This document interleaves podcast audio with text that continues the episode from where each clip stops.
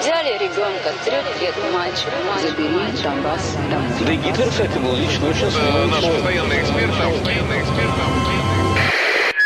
Русский фейк. Иди на...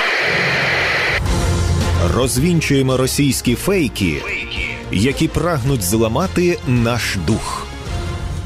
З експертом детектора медіа Вадимом Міським на Українському радіо.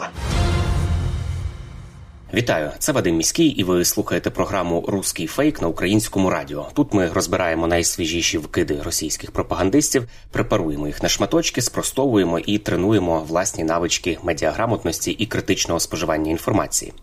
Сьогодні ми розберемо фейки про мобілізацію літніх людей, а також зовсім абсурдну вигадку про канонізацію начебто пса Патрона. Це сталося за версією російської пропаганди у Православній церкві України. От ви лише уявіть, до чого додумалися російські пропагандисти. Вже кажуть, що нібито Православна церква України канонізувала пса Патрона. Такі фейки можна прочитати у телеграм-каналах, які транслюють прокремлівську риторику. І, звісно ж, до своїх повідомлень вони, як завжди, долучають так звані докази. Фото, начебто, іконостасу в одній із церков, яка, за словами пропагандистів, належить до Православної церкви України. І от на фото замість царських воріт у церкві нібито встановили ікону із псом Патроном. І навіть ідуть далі пропагандисти, вигадали цілий коментар предстоятеля ПЦУ Епіфанія, який заявляв начебто, що така канонізація допоможе залучити до церкви більше вірян, насамперед дітей.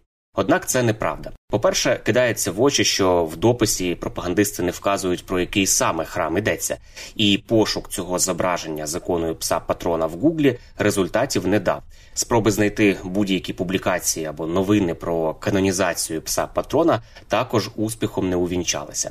У надійних українськомовних і англомовних медіа немає жодних згадок про це, і на веб-сторінках Православної церкви України також нічого про це не написано. Так само фактчекерам не вдалося знайти коментарів стосовно цієї ікони так званої від очільника ПЦУ Епіфанія.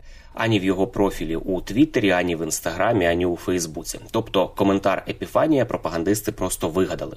Крім цього, аналітики проекту VoxCheck спробували пошукати різні повідомлення від реальних користувачів в українському інформаційному просторі за ключовими словами. І також безуспішно. Хоча у випадку канонізації пса Патрона і розміщення уже його ікон у церквах, користувачі точно би це не пропустили і повідомили би про це в інтернеті. Але от найцікавішою виявилася спроба прогнати картинку з іконою пса Патрона, яку ширить російська пропаганда, через інструмент, який допомагає виявляти використання штучного інтелекту при створенні зображень. Аналітики проекту VoxCheck спробували використати веб-сайт, називається він Hive Moderation, і він показав, що ікона так звана була намальована штучним інтелектом з імовірністю 99,9%.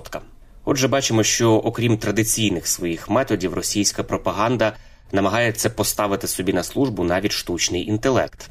А це значить, що кожному з нас варто бути набагато більш пильним при поширенні різного роду інформації і відмовитися від використання анонімних телеграм-каналів як джерел для новин, які ми потім хочемо поширити чи на основі яких хочемо зробити будь-які рішення у нашому житті. Натомість читати варто засоби масової інформації, авторитетні бренди, новинні, які вже багато років існують і...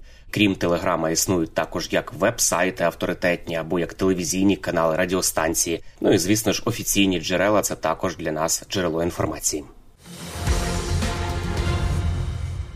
Останнім часом все частіше російська пропаганда намагається використовувати фейки у вигляді листівок, які начебто роздають в Україні. Виготовляють листівки в одному, двох, трьох екземплярах, фотографують їх на фоні міського пейзажу і кажуть, що в такому-то місті масова роздача листівок з якимось потрібним Кремлю меседжем. При цьому у тому місті їх навіть могли не роздавати. І кілька тижнів тому ми з вами розбирали такий фейк щодо листівок агітації за Залужного, які начебто виявили в Житомирі. І ось свіжий фейк від кремлівської пропаганди.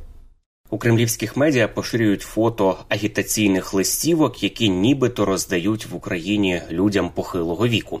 «Ти вже прожив своє, іди на фронт» написано у цих агітаційних листівках. А також «Вік тільки у твоїй голові, вступай до лав Збройних сил України».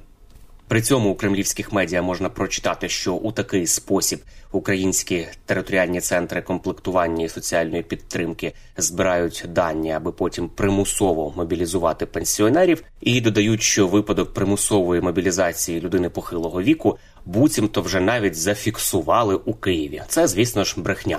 Фактчекери Центру протидії дезінформації при Раді національної безпеки та оборони проаналізували ці повідомлення і пояснили, що такі агітки фейкові і їх не могли роздавати представники військкоматів або ж інші органи військового управління. Під час загальної мобілізації призвати на службу можуть усіх військовозобов'язаних віком від 18 до 60 років, якщо вони не мають законних підстав для отримання відтермінування або зняття з військового обліку. А згідно з класифікацією Всесвітньої організації охорони здоров'я, літнім вважається вік 60-75 років, старечим 75-90 років, а тих, хто досягнув 90 років і більше, називають довгожителями. Отже, насправді таких офіційних агіток не існує, ніхто мобілізовувати людей поважного віку не збирається, але це не означає, що будь-хто, зокрема і поплічники Кремля, не можуть створити власноруч такі листівки за допомогою фотошопа і згодом зробити навіть новину про начебто їх поширення в якихось містах. І саме цей метод ми бачимо, що все частіше використовує російська пропаганда.